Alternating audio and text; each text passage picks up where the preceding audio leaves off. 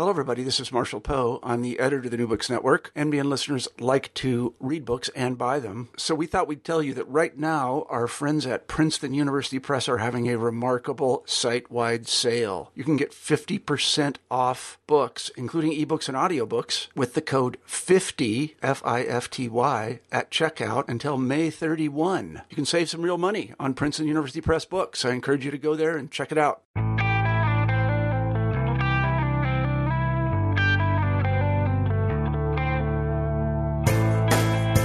Welcome to New Books in Art. I'm your host, Lorena Turner. I'm a lecturer in the Communication Department at California State Polytechnic University in Pomona, California. Recently, I spoke with photographer and author Brent Walker. Brent Walker lives in Georgia.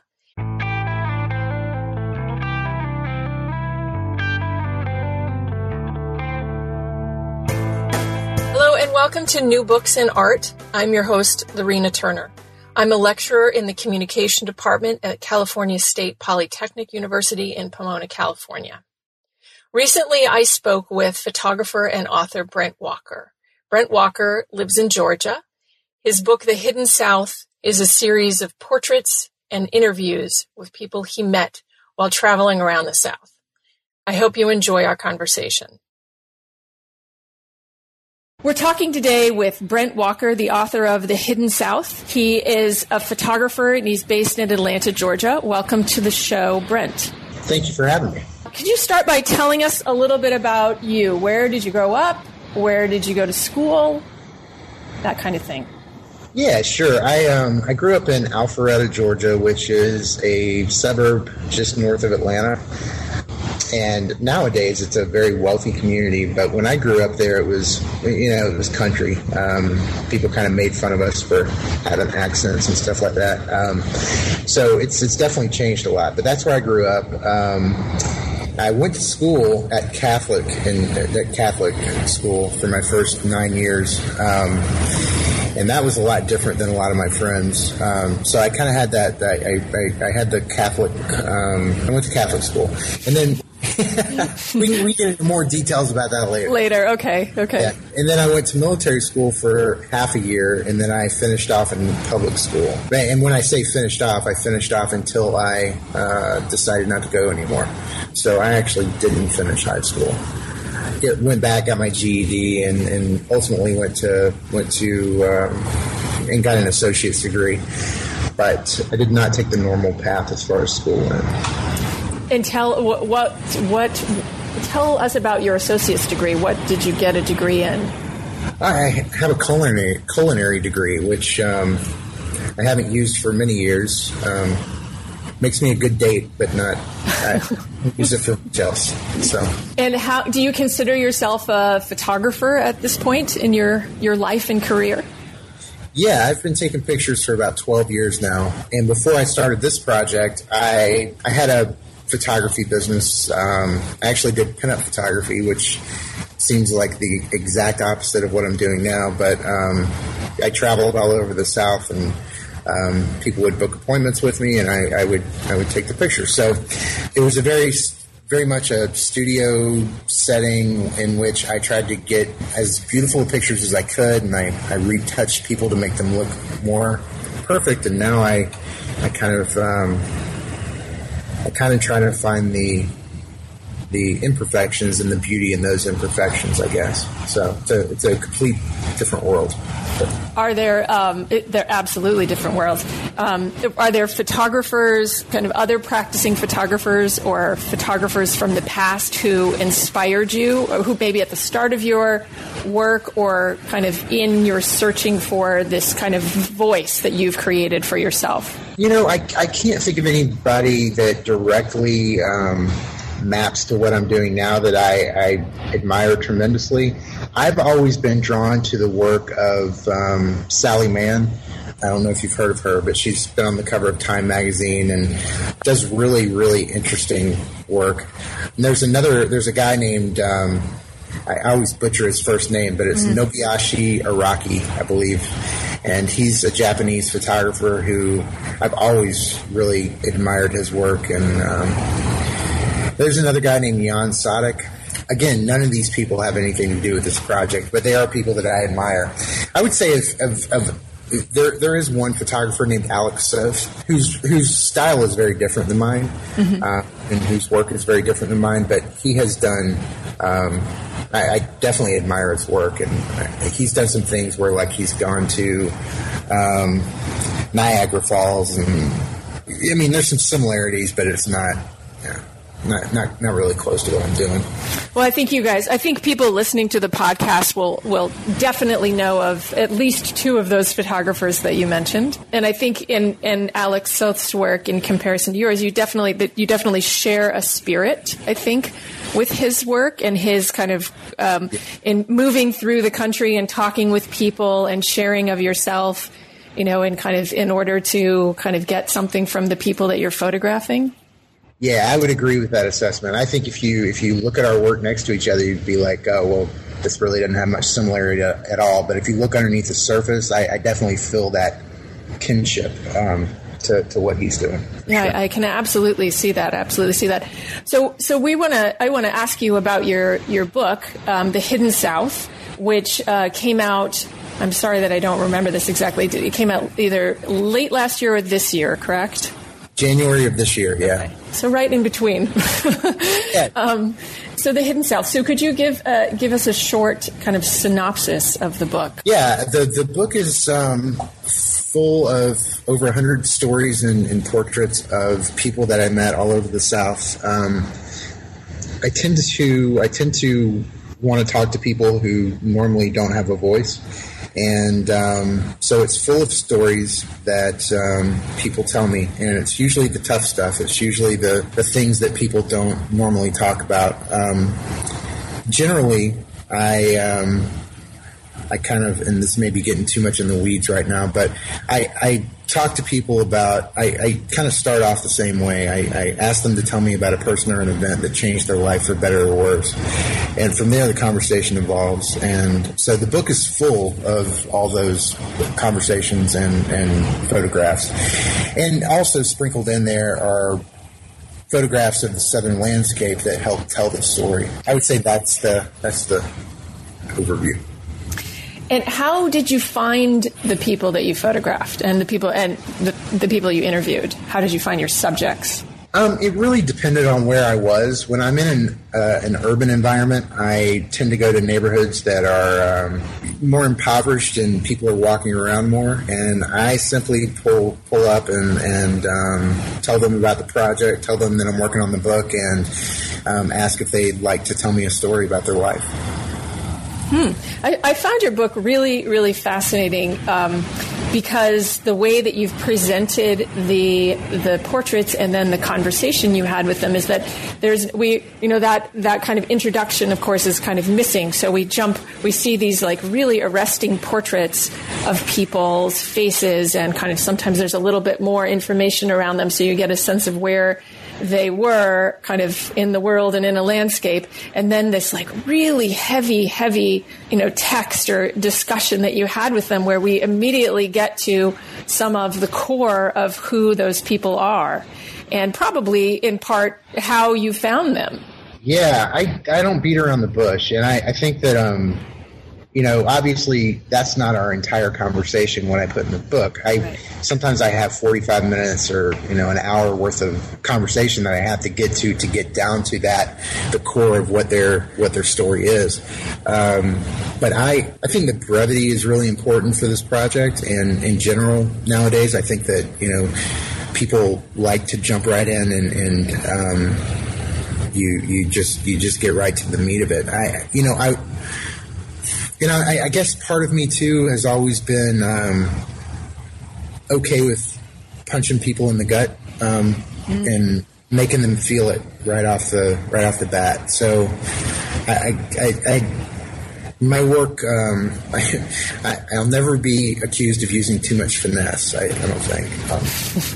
Um, so, I mean, I, I, I value personally jumping right in and and um, getting to the meat of what's really going on with them. And how did, well, let, let me get to kind of maybe some of the larger, you know, kind of the parameters of your project, and then that will kind of lead me to some other questions. But do, do the people, the number of people in the book, so the quantity, which is uh, you have your your book is ninety four pages, I think, and you talk. I think that represents about the number of people that you talk to. You said about hundred. Is that where there are many more people that you talk to, and these were just the best of those people and of those stories? Yeah, I think actually the book is more like 180 something pages. Um, oh, I guess I'm I am reading in a slightly different version. I'm sorry. In the PDF, it says 94. So. Oh, you know what? I bet it's I bet it's just counting each double page as a page. Oh, as a single page, right? sure. It's almost uh, almost exactly double that. So um, yes, there were a lot of stories that didn't make it into the book, um, and you know what I tried to do with this book is I tried to tell tell a story um, uh, with the stories, so to speak. So um, I, I, tried to pick stories that kind of gave a, an ebb and a flow to the book, um, but also I had ones that you know I, I was absolutely going to include because they were so compelling and so telling and so um, so important.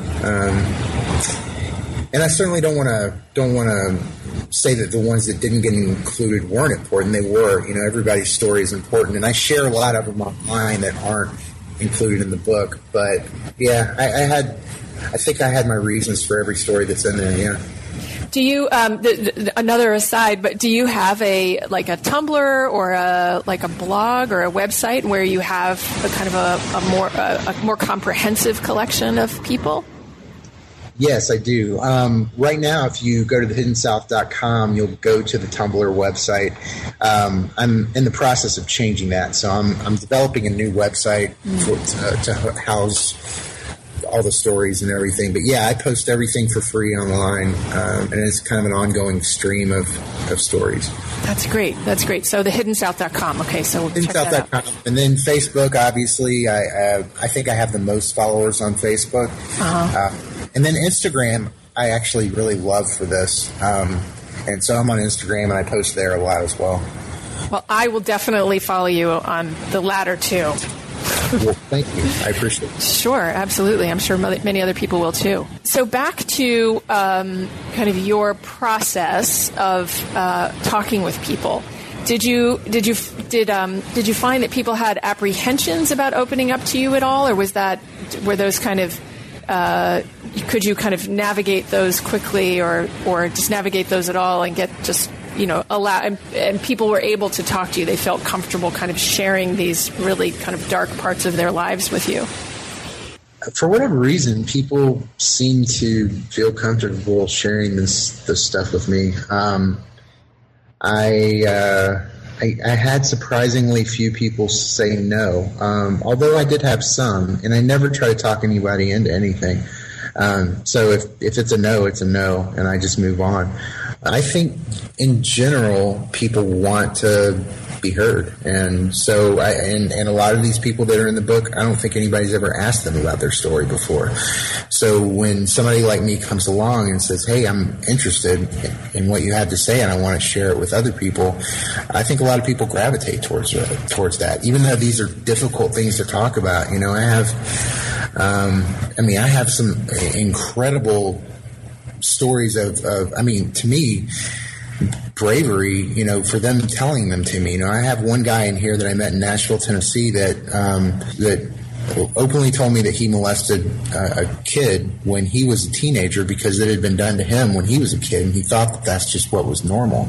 And for a male to say that, you know what I mean, for a grown man to say that he had done that and that this is why he had done it, and have that open, honest conversation. Um, you know, a, a, lot of people when I posted that story were very condemning of him. To me, I I felt like it was incredibly brave, and uh, so yeah, I've I've had good luck. With, yeah, with that's that. that's uh, fantastic. I mean, I mean that kind of luck from a photographer's standpoint and perspective is fantastic. And I mean, just just that's kind of what you know. I think what we want to do at our best, you know, is we is we want to share people's stories, and we want even even the the scary stuff or the dark stuff or the uncomfortable stuff. I mean, that's all that's all a part of life. So, uh, well, so it's important. I say luck, and I'm, I apologize for talking over you, but luck is probably not the right word to use. I, I think that there was a magic that happened during this whole mm. process, and it was. Um, it's it's hard to explain because there have been a lot of things that I've done as a photographer that haven't worked out as well. You know, they work, but it takes a lot of work, and it's like you're fighting against the current. And with this project, it was exactly the opposite of that. It was really just going with the current. I mean, it was um, everything in it. Uh, you know, from raising the money on Kickstarter to produce the book to um, to people telling me their stories to just everything kind of unfolded in a in a perfect way. Um, so I, I, they, there's um, there was definitely definitely something something um, at, at work, whatever that thing is, you know that. That, they, that you know that creatives get a glimpse, a glimpse of every once in a while. You know, if we're lucky, um, we get to be part of this bigger bigger thing. You know. Sure, I think magic magic is a perfect word to describe yeah. it. Yeah. yeah, yeah, I think Absolutely. so too. I I, um, I read about one of your f- the first encounters with someone that you had for this project, and you say that it. Um, that you were taking instant pictures or like you know um, Polaroid pictures of a of a prostitute that you were photographing for another project, and that you right. loved the rawness of those pictures, and you said that they were desperate to tell a story. Yeah. What what did you see in those images that that told you this? I, I would say just the look on her face, her need to be sexual on camera, um, mm. her just I mean he, she was very um, and I wish I could share the pictures. I have shared them online before, but I, I've, I've shied away from putting it in the book. But she literally one of the pictures she's getting into my car and she flashes me her her breast and the look on her face is one of just I don't know if it was anger or but there was something there. You know what I mean? Like there was there was it, yeah. Um, her her her story was and then when you heard her talk on top of her story because she was she was just she was as, as caucasian as caucasian could be but spoke and with a very uh, sounded african american or sounded like she was from the south and african american and that's what she sounded like. And um, i don't know the whole the whole thing was interesting to me and i wanted to know more. And did you uh, was she kind of your first interview as well did you did you formally interview her, or just did you strike up a discussion with her and thought, hmm, maybe I could put these two things together? Yeah, I mean, I think I'd always struggled, and I talk about this in the book, but I'd always struggled with interviewing people because I I'm, I don't have any background in that. So um, the the the aha moment for me with that encounter was, you know, I don't need to interview anybody. I, all I have to do is have a conversation with them, and that's what this project has been. You know, the reason why. Um, you know, there's BW all over the book is because, you know, my initials is because um, it's just a conversation. It's me sitting down on the curb with them and, and, and talking, you know, and that's how, you know, I think, I think people um, trust that I'm not judging them. I'm just having a conversation with them, and that's what works for me. Mm-hmm. I always, I always wonder in this in this age of social media if people see you know, other people who are not kind of formal storytellers. I mean, you wouldn't consider yourself a formal storyteller, I think, just be, how you described, you know, the, the text part of your interaction or the text part of the book here, which is based on your conversations you had with people. Um, but I, always, I, I, I wonder if people on the outside of that um, nowadays like see people who are taking pictures and asking questions like as connected to the world of the internet, you know, and if that, if there's any type of concern or thought about people's, uh, their stories kind of being out in front of the world in a very present way, because it's, even though you're talking with them in a very closed, you know, space at a moment in time, their stories, you know, have this potential to live forever, really. But I, but I think you, you didn't find that at all. Which is the beauty of it. And and furthermore, I think it's important to note that I was very upfront with everybody that I talked to about what their pictures would be and, and their stories would be used for. Mm-hmm. Um, and you know, this this being a um, kind of a pseudo photojournalistic project, I didn't need to get releases, but I did anyway, just because of that reason. I just um, I wanted to make sure that people understood what they were doing and um, you know, I don't like, um, and, and this has happened a couple of times. Um, I don't like having conversations where people are regretful about telling me their story. Um, I like to have conversations where I show people the book and they're, you know, crying because um, uh, they they they're so um, moved by their own story and their own picture. So that's what I try to do. Um, that's that's always my goal is to be very upfront with people and to to have them understand what they're doing and to to um, I, I, I, like good outcomes. I like people to be happy about what they did with me. Sure. To tell us, tell us about maybe one or two people in the book um, whose stories moved you the most. Oh, you know, there's so many, but you know, on the heels of just t- telling you about um, about showing people the book over the weekend, and actually, if you go on my site now, you'll see a story about a, a very brief story about it. But I came across this woman, Wanda, who had um, told me her story way back, and I saw her again when I was driving through East Point, which is um, a very close suburb of, of Atlanta and I pulled over and I showed her the book, and she was she was one of those who did cry and um, was very happy and asked me how she could get a copy. And I knew she probably didn't have the money for it. So I gave her one and she cried more. And it was just it was awesome. But her story was about um, you know uh, like a lot of the stories in the book was about addiction. And it was um, very moving story about her daughter and her daughter's death. And um, so I would say that one, the, the story of Wanda, really spoke to me. What can you tell us a little bit about, uh, a, maybe a little bit more about her story and about her connection, uh, about her daughter? Sure. Yeah. Um, she basically she had had a an abusive relationship, and she moved to Atlanta.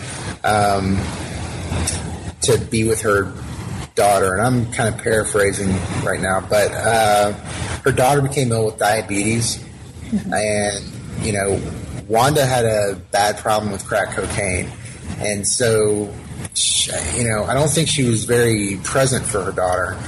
Um, but there were things that happened um, between Wanda and after her daughter had passed, I don't think I'm doing a very good job of this, of, of explaining it well, but basically it was about um, kind of a message from her daughter through a friend. Um, and really, what, what the story became about was it became about a friendship connection with Wanda and this other girl, or this other woman, Lily, and them kind of helping each other through this tough time of, of trying to be sober while also being homeless. Um, so I definitely didn't do a great job of explaining that, but it is it is on page 15 of the book. Okay. So, or go to the website and and put in Wanda, and it will find the story for you. Oh, great! So you have a little search search engine on your website. I do indeed. Excellent.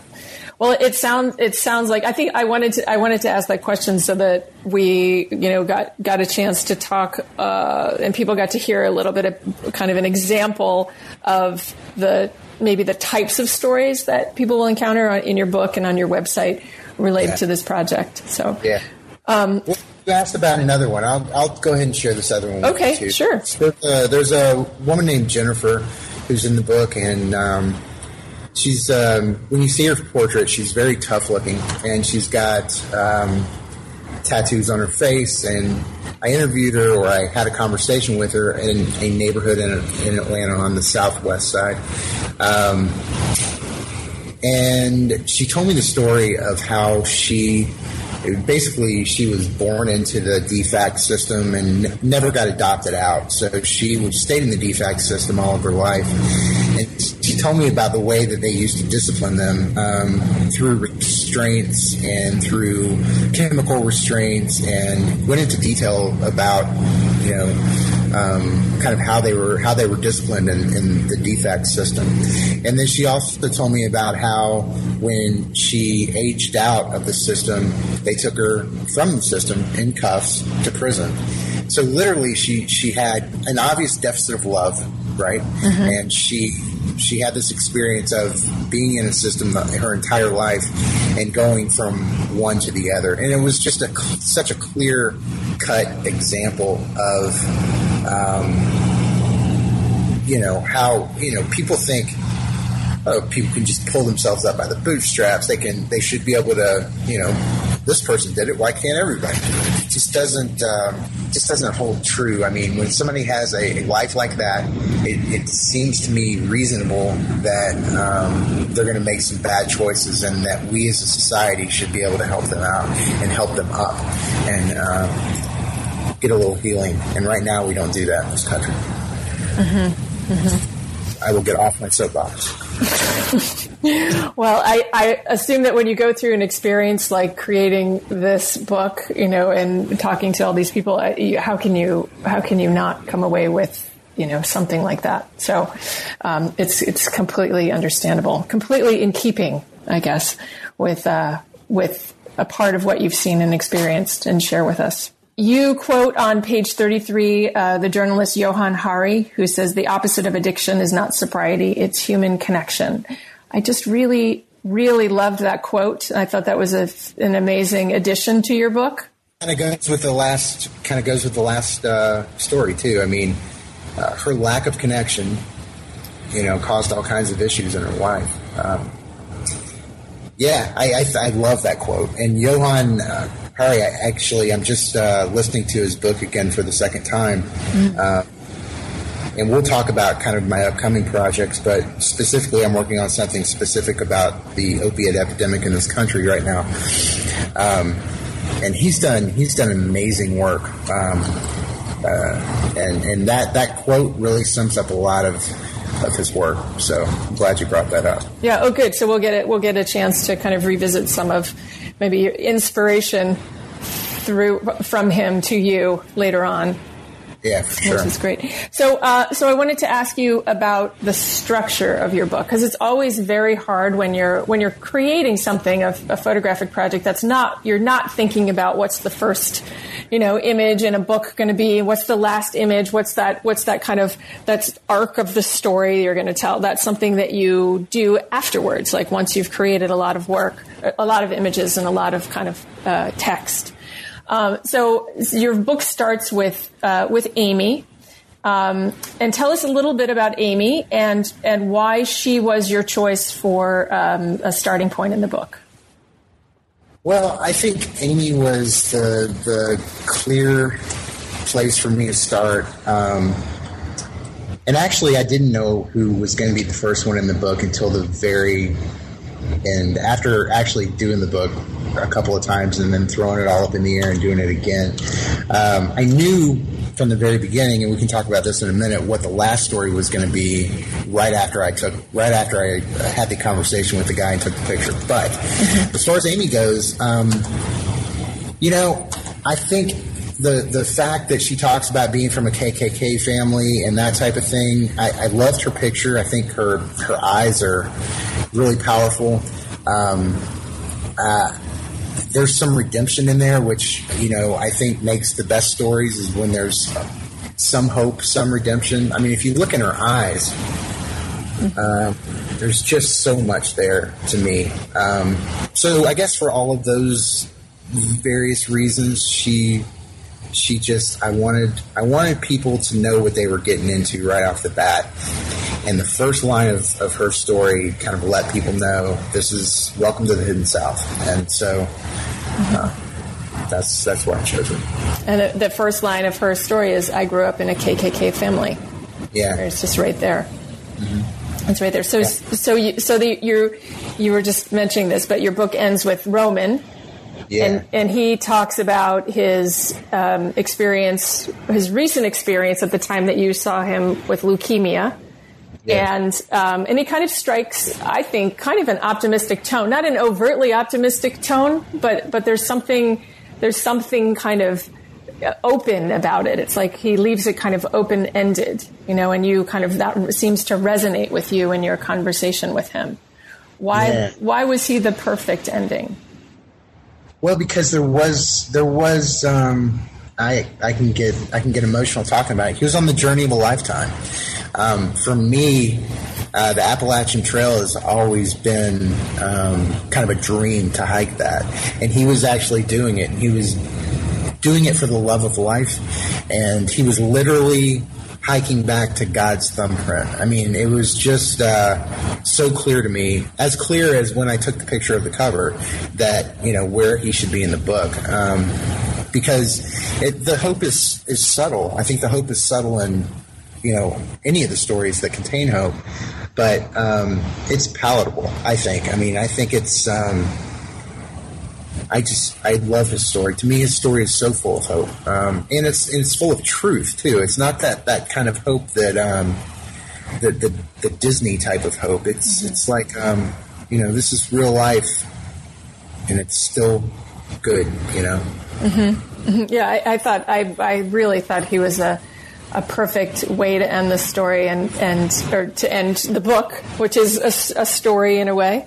Um, yeah. yeah, and and I like how I, I, I yeah, I, I don't, I can't say enough about it. I, I really thought that was a, a, great, a great way to end, a great way to end it. And I felt, I kind of, I felt a connection with him too. I mean, some of the other people, it's because their lives are so far away from what I'm familiar with with life. You know, it, it's a little. There's some of them. It's a little harder. They, they're, you know, to kind of connect with them on a human level. Um, sure. But him, I felt that was it was. He, I, I didn't feel that way. I felt connected to him. Yeah, me too. Yeah. Me too. So, how did you choose the order? So, beyond that, so we have the beginning photo and the ending photo. How did you choose the the in between photos? What were you trying to say there? I'll tell you, like the way I did it at first, I kind of had this idea in my head of um, I was gonna I was gonna do the book in like five main sections, and it was going to go from kind of this cycle of addiction. Um, even though the book's not about addiction, that's kind of where I was coming from. so, you know, it was kind of, you know, you're, you're in the bottom and then you kind of find the light, you work your way back up. And the, the, the problem with organizing the book in that way was that I, it, it front loaded all of the worst of the worst in the very beginning of the book. And, um, you know, I hired because I raised all the money on Kickstarter. I didn't. I, I hired a publisher to to help me um, create the book because I'd never done one before. And the editor um, or the the person in charge over there read the book and she was adamant um, that I, I, I, I relook at the order and um, you know, I, I, at first I fought it, and I was like, no, no, no, this is the way it's supposed to be. It's supposed to, you know. And then the more, the more she, um, the more she argued her point, the more I was like, okay, I see what she's saying, and she's right. Um, so at that point, I had to start all over again. And instead of like five um, defined sections, what I did was I created 12 mini sections with no titles and just kind of weave in and out of these different sections. So each new section starts with a black page. And I didn't want to label them. I just start with um, an excerpt from that section or a quote that I think is going to be applicable to that section. But what I tried to do is I tried to create a flow.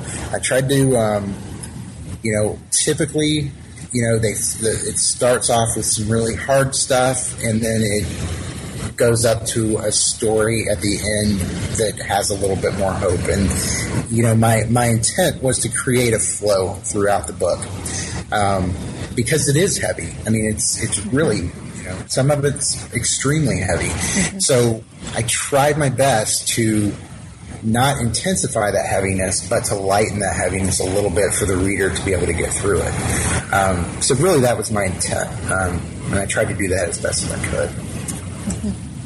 And you also do this kind of interesting thing, and you probably have a word for this, and you can tell me what it is.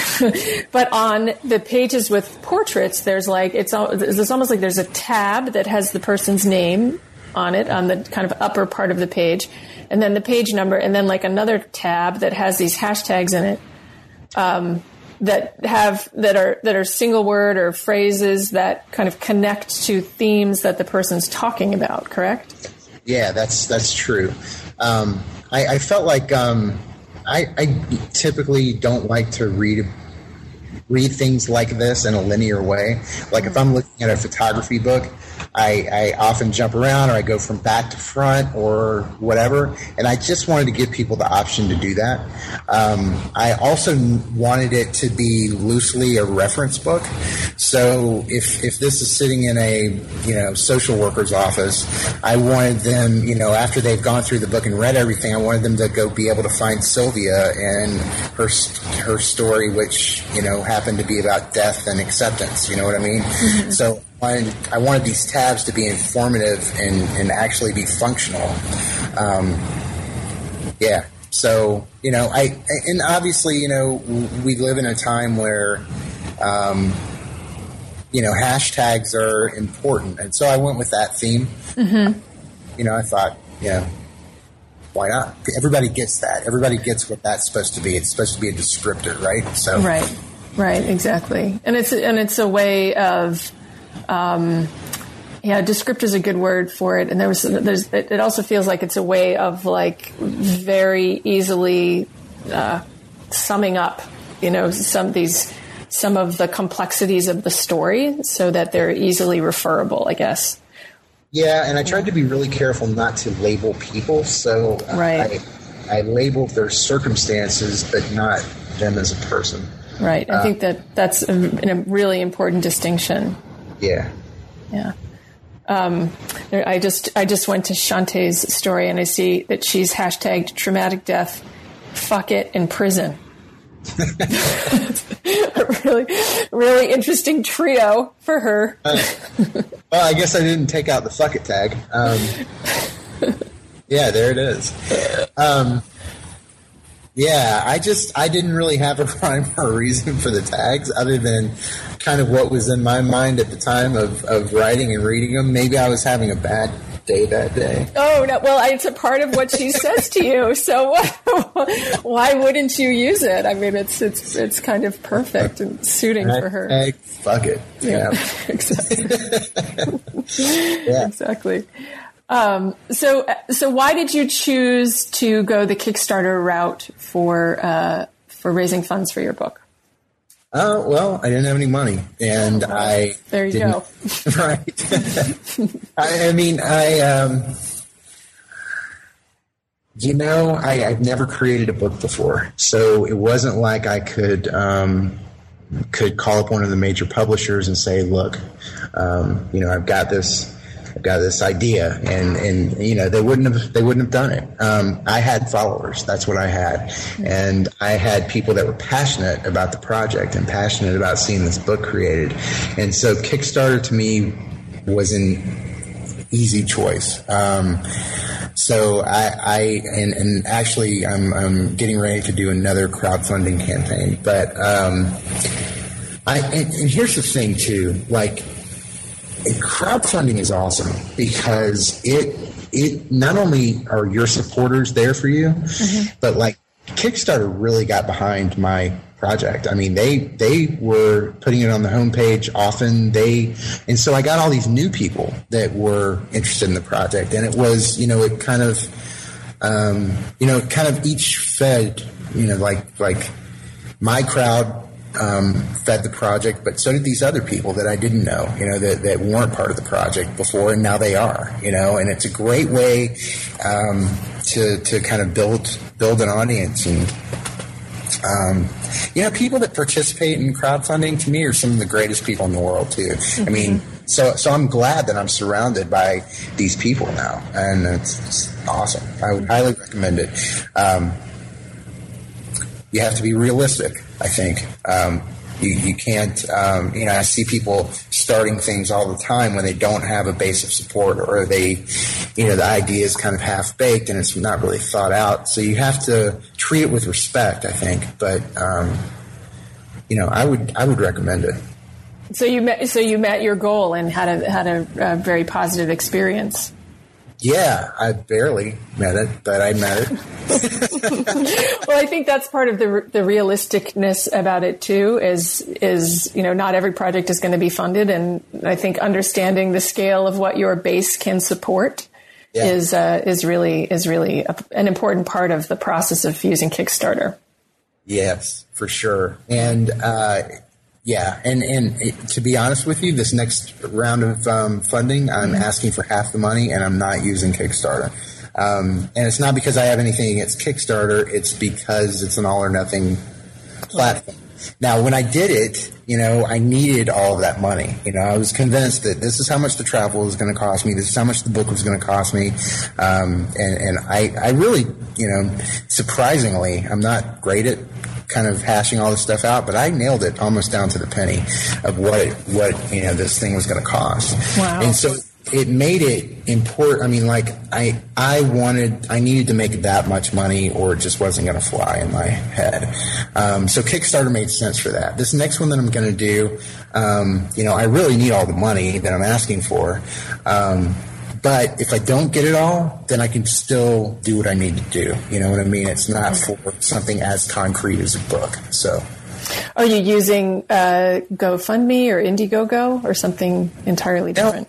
No, uh, I looked at GoFundMe, but it, mm-hmm. it feels like I would be a fish out of water because everybody that's on GoFundMe seems to have an issue that they're trying to fix. And I'm I mean, I, I think of myself as an artist, you know, I, I, I'm creating stuff. So it didn't feel like a great fit for me. Um, but Indiegogo does. So I think I'm going to go with Indiegogo. That's what I, that's what I'm feeling right now. Great. Great. Well, why don't, um, I'd love to hear what you're, what you're working on now. What are you working on now? what am I working on now? I, um, I have this super secret new website that I'm going to launch. And um, so I mentioned that Tumblr had been the where I drive all the traffic to now. That it, people that go to the hiddensouth.com go to Tumblr. Um, well, that's going to change very soon. I just it was way too restrictive. Like there were pages that I wanted to create that it was just really hard. I mean, it's like working with one hand tied behind your back. So I've I've built a new website. I'm testing it now. I'm, I'm kind of getting some some close people to me to look at it, and that's going to launch soon. And it's going to have a lot more going on with it than the current one does. Um, and here's the big thing, and I'm I'm uh, I will be announcing this soon. Um, I'm not sure when this podcast is going out, but um, I'll go ahead and share it with you. I am um, I'm in the process of selling pretty much everything I own and buying a travel trailer, and I'm going to hit the road for a year and work on the next book. And so that's a, it's a wow, big that is huge. Yeah, I just bought a big ass pickup truck, which I uh, really never thought that I would buy a pickup truck. I had no need for a pickup truck, but I have to have something to tow my home around. And so that's that's what's going to happen. And that's what I'll be raising the money for um, is to, to take this trip around the South. And um, during that time, I'll be trying to gather stories for the next book, but uh, also, in addition to that, I will be working on these digital journals. And the digital journals will be based on specific issues. So, this first one that I'm working on is about the opiate epidemic in the, the country. Mm-hmm. Um, but it could easily be about um, being gay in the South. It could be about um, could be about the prison system. It could be about whatever the subject might be. But the thing is, is that the the journals are going to still be the stories. You know, it's still going to be told through the eyes of the people who are involved with that particular issue. And I think that's what that's what's going to set it apart from from anything else that's out there. I want to keep it digital because I want to use I want to use multimedia to tell the stories. I want to use audio and I want to use um, some video.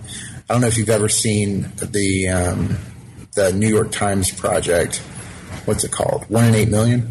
I have. Seen? Sure. Mm-hmm. Yes. So I really, I really love that type of storytelling, and I want to try to incorporate more and more of that. So I've been working on getting better at, at audio because that's obviously a, a key component to, to that type of storytelling. Mm-hmm. Uh, so yeah, those are the those are the biggest things that are that are coming up, and you know, like I mentioned, it, it will hopefully be funded by a, a um, crowdfunding effort.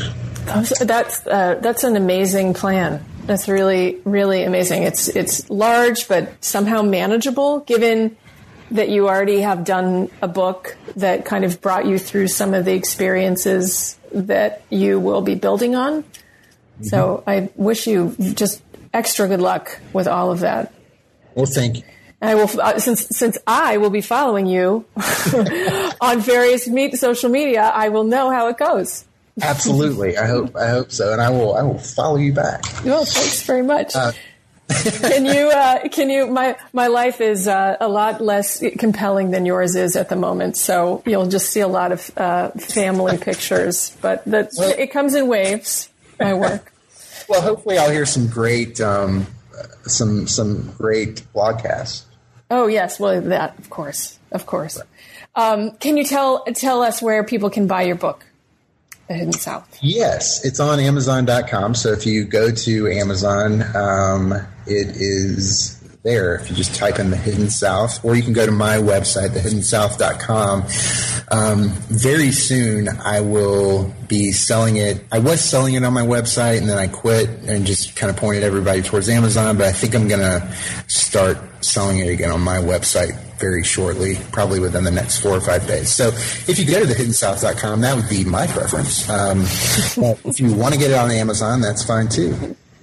Okay, great. Two two places to get access to your book. Yeah, and it's in Atlanta. It's all over the place. But um, you know, kind of being a one man show. Part of this trip is about spreading the word about the book mm. um, too. So I will be getting out there and talking to people that are uh, hopefully professors and uh, getting it into different systems, college systems, and all that stuff. So. Are you? Um, have you thought about, or have you tried to exhibit the photos? Yeah, I have. I've um, I've done a I've done a lot of book signings since the book has launched, mm-hmm. and as part of the last one, I did. Um, you're probably not familiar with Decatur, but it's a suburb of Atlanta, and it's um, it's it's a it's a great little great town, and the library there invited me to speak, and so they have my work hanging in the library right now. Um, and I also, you know, I did a big book launch, and so I had it hanging at the place where I did the book launch for a long time. And then I've got another, I've got another uh, library thing that I'm doing in a month, and um, they may or may not hang some pieces in there. But yeah, I'm I'm open to it. You know, I really um, I like hanging the work with the stories because I think the stories are such an, a compelling part of the, the of it. I, I, I almost hate to hang the pictures by themselves. Oh, I absolutely agree. They they absolutely need to have the the stories, the context there. I think it's there's it's essential. Yeah, for yeah. sure. Well, thank you so much for talking with us it was really a pleasure to hear about your book and about your plans and and and really how how passionate you are about what you do. So thank you. You're welcome. Thanks for asking me to be on. Sure. I really enjoyed it.